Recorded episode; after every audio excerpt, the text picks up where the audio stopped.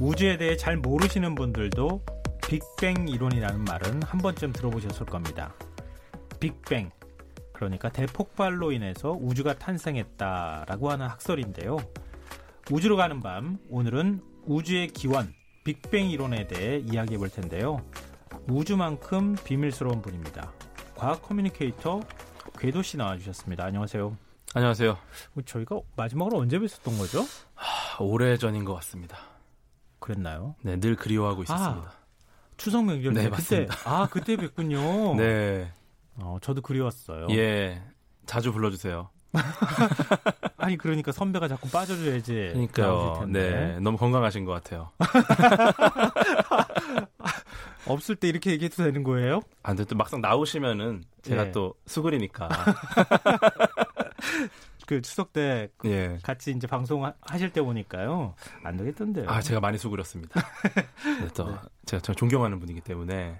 네. 그리고 다음번에 출연하셨을 때, 뭐 같이 출연할 기회 있을 때, 뭐 빅뱅 이론에 대해서 아십니까? 그러면서 저는 이런 거 아주 방송했습니다. 이런 걸로 어깨 힘 좀 한번 주셔도 되지 않을까 싶습니다. 전 이거 오늘 설명 들어도 이해나 할라나 모르겠어요. 시간이 너무 짧아서. 그럼 시간을 많이 드리면 이해를 다 시켜줄 수 있는 거예요? 아마 굉장한 지성인이시기 때문에 한 40분 정도면 될 것 같은데. 아닙니다. 네, 그럼 한번 오늘 해보죠. 시도를 해봤으면 좋겠습니다. 일단 대부분의 과학자들은 우주의 시작을 빅뱅 이론으로 설명을 하는 걸로 알고 있어요. 알기 쉽게 한번 좀 설명 좀 해주세요. 그 빅뱅 이론이 우주 팽창설입니다. 쉽게 말하면은 이 모든 우주의 모든 것들이 한 점에서 시작했다. 어떻게요? 이상하죠. 사실 이 점도 아닙니다. 왜냐하면 점이라고 정의되진 않았어요. 근데 제가 오늘 지금 이 스튜디오 문을 열고 들어왔잖아요. 그렇죠. 문에서 나왔습니다. 그렇죠. 근데 만약에 제가 호주머니에서 나왔다. 믿어지세요? 안 믿어지죠. 그렇죠. 근데 이 우주가 한 점에서 나왔다. 이거는 사실 말이 안 되는 것 같지 않습니까? 제가 그걸 묻고 있잖아요. 사실은 당시에도 아무도 안 믿었던 이론이에요. 이 빅뱅이라는 말 자체도 그 당시 굉장히 유명한 과학자였던 프레드 호일이라는 박사님이 계세요. 이분은 굉장히 영향력 있는 과학자셨는데 이분이 이 우주 팽창설을 듣고서 우주가 한 점에서 큰 펑이래나 뭐래나 이러면서 빅뱅. 우리 뻥튀기 튀기라는 듯이 펑 하고 하면서 공간이 생겨나고 우린 우주의 끝도 모르는데 지금. 그렇죠. 그렇게 어마어마한 그게 우주가 생겨났다고 하는 걸 누가 믿겠어요? 그러니까 놀리려고 한 말이에요. 사실 빅뱅이란 말이. 빅뱅 이론이라는 말이 없었고 큰 펑이래나 조금 더 과하게 하면 개뻥이래나. 이런 방송에서는 적절한 단어가 아니, 그 당시 프레드 호일의 이 뉘앙스가 그랬어요. 그 정도로 굉장히 비하당했던 이론입니다. 절대 믿지 않았던 거죠. 그렇죠. 사람들 입장에서는. 근데 그걸 어떻게 이론으로 증명할 것인가가 굉장히 중요하잖아요. 그렇죠. 근데 그걸 증명을 해보인 거 아닙니까? 그러니까 처음에는 사실은 이 사람이 빅뱅 이론이라는 거를 만들어내려고 했던 건 아니에요. 처음에 이 빅뱅 이론을 가져온 사람이, 발견한 사람이 조르주 르메트르라는 사람입니다. 좀 생소하시죠? 이분이 1927년도에 이 처음에 조르주 르메트르라는 사람이 빅뱅 이론이라는 걸 말을 했는데, 쉽게 말하면 이분이 그 아인슈타인의 상대성 이론이 이제 그때 이제 굉장히 유행을 했어요. 상대성 이론이 나왔지만 상대성 이론을 기반으로 제대로 교육을 받은 1세대입니다. 막 나왔기 때문에. 그래서 이분이 상대성 이론으로 교육을 받았기 때문에 기반이 갖춰져 있고 이분의 직업이 수학자면서 물리학자였던 거죠. 그래서 아인슈타인의 상대성 이론을 열심히 연구를 합니다. 그러니까 상대성 이론은 간단히 말하면 시공간에 대한 이야기거든요. 우주의 시공간에 대한 거를 열심히 수학적으로 접근을 해봤더니 이 우주는 가만히 있으면 안 돼요. 계속 팽창하고 있었던 거예요, 이 우주가. 수학적으로. 수학적으로. 그래서 그러면은 이게 만약에 점점 팽창하고 있는 게 실제 이 우주의 모습이라면은 이거를 과거로 돌리면 지금보다 좀 더 작아져 있겠죠.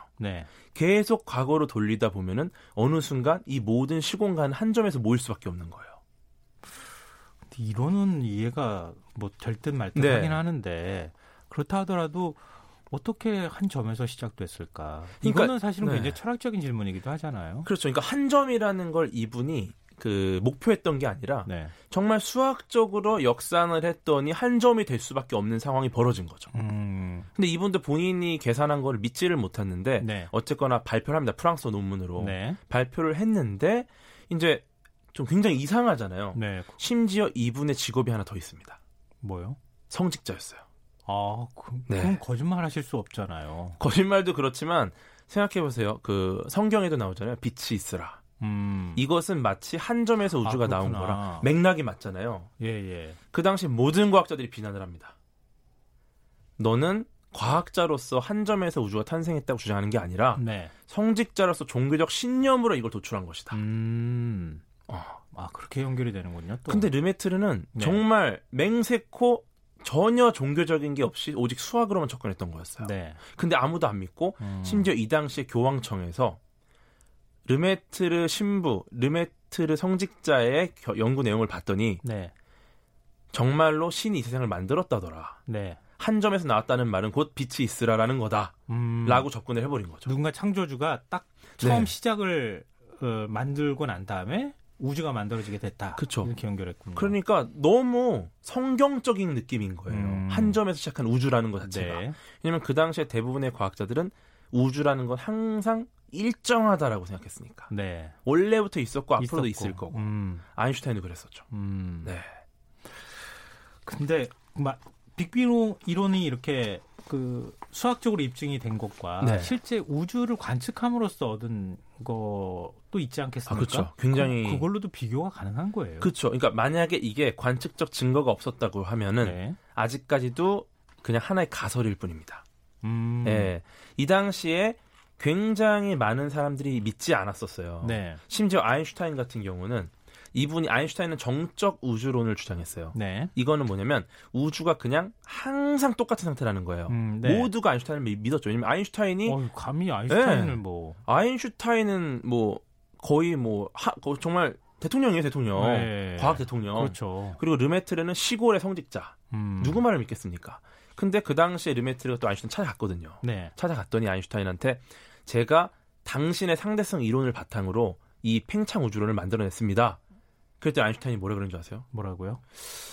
네가 내 상대성 이론을 수학적으로 잘 계산해서 너가 한 수학은 굉장히 경이롭다. 근데 너의 물리학은 역겹다. 아주 기분 나쁘게 말을 합니다.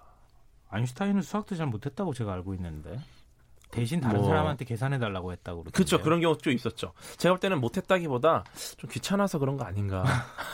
상상력은 뛰어난 분이었지만 네, 그렇게 네. 계산하거나 이런 거는 뛰어나진 않았다고 네, 하더라고요. 약간 좀 잔무라고 생각하지 않았나 싶기도 하고. 예. 아무튼 근데 어쨌든 아인슈타인도 네. 그렇게 약간 좀 모욕감을 느낄 만한 그런 얘기를 한 거 아니겠습니까? 그렇죠. 그래서 르메트르는 사실 그 굉장히 불행한 삶을 살았어요. 근데 여기서 굉장한 분이 등장합니다. 네, 바로 에드윈 허블이라는 과학자죠. 허블, 네. 허블 유명하죠. 허블 망원경도 허블. 있고, 네.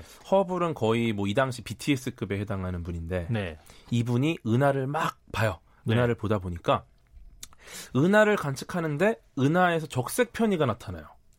적색 편이라는 게 뭐예요? 적색 편이를 제가 설명 좀 드릴게요. 네. 적색 편이가 예를 들어 제가 선생님께 그냥 진행자라고 예. 하시면 돼요. 네. 진행자님께 제가 돌을 던져요. 네. 기분 어떻습니까? 기분 나쁘죠. 나쁘죠. 예. 근데 제가 가까이 가면서 돌을 던져요, 점점. 기분이 어떠세요? 묘해요. 더 아프지 않습니까? 아픈가요? 제가 멀리 가면서 던지면 어때요? 조금 낫죠. 예, 아무래도 예. 그렇겠죠. 즉, 이 말은 뭐냐? 어떠한 파나 어떠한 빛이나 무언가가 나오고 있을 때 네. 얘가 이동하면은 관측자 입장에서 다르게 느낀다는 거예요. 예. 제가 가까이 그렇죠. 가면서 던지면 네. 더 위협적이고 네. 멀리 가면서 던지면 조금 안심되잖아요. 네. 그것처럼 우리가 은하를 볼 때 은하가 나한테 다가오고 있으면은 네. 청색 편이 청색 쪽으로 이 스펙트럼이 이동을 합니다. 즉 파장이 짧아지고 있다는 거죠. 네네. 멀어진다고 하면은 적색 쪽으로 이동을 하고요. 파장이 길어진다는 거. 네. 우리가 막 삐뽀 하는 구급차 지나갈 때도 다가올 때랑 멀을 때랑 소리가 달라요. 삐뽀 이렇게 하잖아요. 네네. 이게 적색 편이 청색 편인데 은하를 하나를 딱 봤더니 적색 편이가 나타나요. 네. 은하가 멀어진다는 거죠. 근데 허블이 이상한 거예요. 만약에 정적 우주론이면 은하가 멀어지면 안 돼요. 그렇죠. 가만히 있으니까. 가만히 있어야 돼요. 네. 근데 멀어져요. 네. 이상해서 굉장히 많은 은하를 관측합니다. 그랬더니 모든 은하가 다 멀어져. 모든 은하가요? 모든 은하가. 네. 대부분이 다 멀어지니까 아 이거는 은하가 한두 개가 멀어지고 한두 개가 가까워지면 이해가 되는데 네. 모든 은하가 멀어진다는 건 우주 자체가 팽창하고 있다는 증거가 되는 거죠. 그러네요. 네. 그래서 이 허블 같은 경우는 BTS이기 때문에 허블의 네. 주장은 굉장히 파문을 일으킵니다. 근데 문제는 네. 이 그게 실질적인 증거가 될 수는 없는 거예요. 네. 그냥 멀어지고 있을 수 있겠지 관측된 것 중에. 근데 그 와중에 이제 조지 가모프라는 과학자가 등장합니다. 또 다른 과학자가 네. 또 나와요. 네. 조지 가모프라는 사람이 생각을 하는 거예요. 예를 들어 집에 난로가 있습니다. 네. 예를 들어 우리 진행자님께서 15평에 사세요. 네. 너무 작지만 네. 15평에 사신 난로를 하나 갖고 있습니다. 네. 근데 점점 큰 평수로 이사를 가요. 네. 40평에 가는데 난로를 똑같은 걸 써요. 어떻습니까? 아, 그럼 춥죠. 예. 그럼 100평에 이사 가셨으면은 엄청 춥죠. 네. 예, 만약에 빅뱅이 처음 시작했을 때 같은 양의 에너지를 시작했어요. 예. 우주가 커지잖아요. 예. 커지면 커질수록 우주가 점점 식겠죠. 네. 난로는 똑같으니까 에너지가. 아, 그렇죠. 그래서 만약에 빅뱅이 맞다면 지금 이 우주는 어느 정도까지 온도가 떨어져야 된다. 그러면 그 온도를 우리가 알아낼 수 있다. 네. 계산했습니다. 실제로 계산했어요. 네. 그랬더니 저희가 뭐 정확한 수치는 지금 말씀 안 드릴게요. 간단하게 3켈빈 정도 돼요. 절대 온도 3켈빈. 그게 어느 정도 뜨거운 거예요? 아주 낮은 온도입니다. 절대 온도 0도가 마이너스 273도예요. 예. 예. 즉 엄청나게 낮은 온도인데 어쨌거나 에너지는 있는 거죠. 네. 예. 근데 이 온도가 정말 우주 전체에 있다면 빅뱅은 맞는 거예요. 점점 어려워지긴 네. 하지만 네. 근데 관측할 수 없어요. 네. 어떻게 관측하지? 하고 있는데 그 벨 연구소, 전화기 만든 벨 연구소 있잖아요. 네. 거기에서 연구하던 펜지어스랑 윌슨이라는 과학자가 있습니다. 네. 이분들은 그 전화기 쪽, 전파 쪽을 하다 보니까 노이즈를 없애야 돼요. 네. 근데 비둘기가 똥을 많이 싸서 노이즈가 많이 생기거든요. 네. 그러다 보니까 비둘기 똥을 맨날 치우는데 치워도 어떻게도 지워지지 않는 노이즈가 계속 잡히는 거예요. 네. 그 노이즈의 온도가 정확하게 3켈빈. 그래서 이 사람은 이거는 왜 안 없어지지? 했는데 조지 가모프라는 과학자가 우주 전체에 그게 있다면 누구도 없앨 수 없는 거예요. 그래서 둘이 입을 맞춰보니까 3켈빈이었던 거 정확하게. 네. 그래서 펜지어스 윌슨 노벨상을 받습니다. 시간이 좀 모자라나요? 아니요, 그러니까요. 지금 우리가 할 얘기는 많은 것 같은데. 할 얘기가 너무 많네요. 과학자가 예. 쫙 이름만 쫙 나오는데 그래서 제가 오늘 빅뱅 이론 이거 다 이해할 수 있는가 했는데 어찌됐든 잠깐 정리하면 수학적으로 점에서 시작됐다고 하는 이론을 만들었고 그 다음에 실제 우주를 관측하는 방법으로 네. 은하가 계속 멀어지고 있더라. 그리고 거기에 따르는 에너지는 다 똑같은데 우주가 계속 커진다면 온도가 낮아질 그쵸. 것인데 그걸 재보니까 3K더라. 그쵸. 현재 우주의 온도가 평수가 점점 넓어진 것처럼 커졌다면 3켈빈이 나와야 되는데 만약에 3켈빈을 찍으려고 노력해서 찍었다면 이거는 잘못된 관측이에요. 근데 네. 우연히 노이즈를 못 없앤 게 3켈빈. 그게 계산한 우주 전체에 있는 에너지랑 맞았던 거고 이걸 우리가 우주 배경 복사라고 합니다. 네네. 이때 펜지어스랑 윌슨보다 조금 늦게 시작해서 펜지어스랑 윌슨의 노벨상을 뺏긴 분이 계세요. 네. 그분이 바로 피블스입니다. 네. 올해 노벨 물리학상 타셨죠. 네. 그 당시에 뺏겼어요. 아슬아슬하게. 이번에 타셨어요. 그럼 결국 이제 빅뱅 이론이 완성이 됐다 이렇게 또 볼 수 있겠네요. 이제는 뒷받침하는 증거가 꽤 있기 때문에 팽창 우주론이 그럴듯하다라고 생각하고 있죠. 과학자들은. 좀 어렵긴 한데 네. 우리가 생각했던 것보다는 훨씬 더 과학적으로 빅뱅 이론이 정립이 돼가고 있다. 그렇습니다. 이런 말씀으로 이해하면 좋겠는데요. 근데 제가 궁금했던 게 인터스텔라 보면요. 블랙홀 중력장 나오잖아요. 예. 실제로 그런 게 있어요? 있죠. 블랙홀은 실존합니다. 네. 관측도 했기 때문에. 네. 예. 근데 빅뱅 이론하고 블랙홀은 어떤 관계가 있어요? 블랙홀과 빅뱅 이론은 사실 뭐 어떠한 관계가 있진 않아요. 전혀 다른 겁니다. 예. 왜냐면은 네. 빅뱅 이론은 시공간 자체가 대폭발과 함께 만들어졌다는 이론이고 네. 그 안에 있는 질량 있는 물질들이 모여서 만들어낸 게 블랙홀입니다. 아주 강한 중력을 갖고 있는 물질이죠. 블랙홀이 다 빨려 들어갔다 갑자기 터져 나오는 거 아닌가? 네. 뭐 이런 생각을 했는데 그거하고는 상관없는 거군요. 그렇죠. 그러니까 뭐 아파트 전세를 샀다. 네. 전세가 빅뱅이고 거기서 살고 있는 우리는 블랙홀이죠. 네. 예, 예시가 좀 과했습니다. 아유, 아닙니다. 지금 2018년 8월 오스트리아 비엔나에서 전 세계 천문학자들이 모였다고 하는데요. 빅뱅 이론과 관련되어 있는 모임이었나요? 이게 저는 르메트를 굉장히 인정해요. 네. 이분이 최초로 말을 했어요. 네. 허블보다 2년 먼저 이 은하가 팽창하고 있다. 그 다음에 이 허블의 법칙, 허블 상수 이런 걸 다 먼저 알아냈는데 허블보다 안 유명했기 때문에 그 사람은 인정 못 받았어요. 그런데 이때 어떤 걸 투표했냐면 허블의 법칙이 있어요. 이 은하의 거리가 멀어질수록 적색 편이 이게 비례한다라는 건데 이거에다가 허블의 법칙이 아니라 허블 르메트르의 법칙으로 이름을 바꾸는 거에 대한 투표였습니다. 전 세계 천문학자가 모였고 78%가 동의를 해서 이제는 허블 르메트르의 법칙이 됐고 르메트르의 업적이 인정받게 된 거죠. 근데 제가 이제 끝날 시간이 다 됐어요. 근데 이걸 무모한 도전이라고 해야 되나요? 아니면은 이런 도전이라도 해서 우리가 이 정도까지 이해했다고 평가를 해야 되는 건지 약간 좀 헷갈리긴 하는데요. 사실은 이 우주론, 빅뱅을 체크한 이 우주론은 정말 재밌습니다. 나중에 한번 더 자세하고 재밌는 얘기 한번 더 들려주세요. 나오셔서. 이게 전부가 아니니까 2부에서 나중에 뵙겠습니다.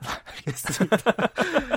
오늘 우주를 가는 밤 과학 커뮤니케이터 궤도 씨와 함께했습니다. 꼭 다음번에 나와주세요. 고맙습니다. 감사합니다. 오늘 모바일 상품권 당첨자는 홈페이지 공지사항에서 확인하실 수 있습니다. 끝곡으로 조규찬의 잠이 늘었어 들으시고요. 전 내일 다시 찾아뵙겠습니다. 지금까지 시사평론가 김성환이었습니다. 고맙습니다. 보고 싶어졌어 친구가 보고 싶어졌어 거울 속 날 피하지 않게 됐어 잠이 늘었어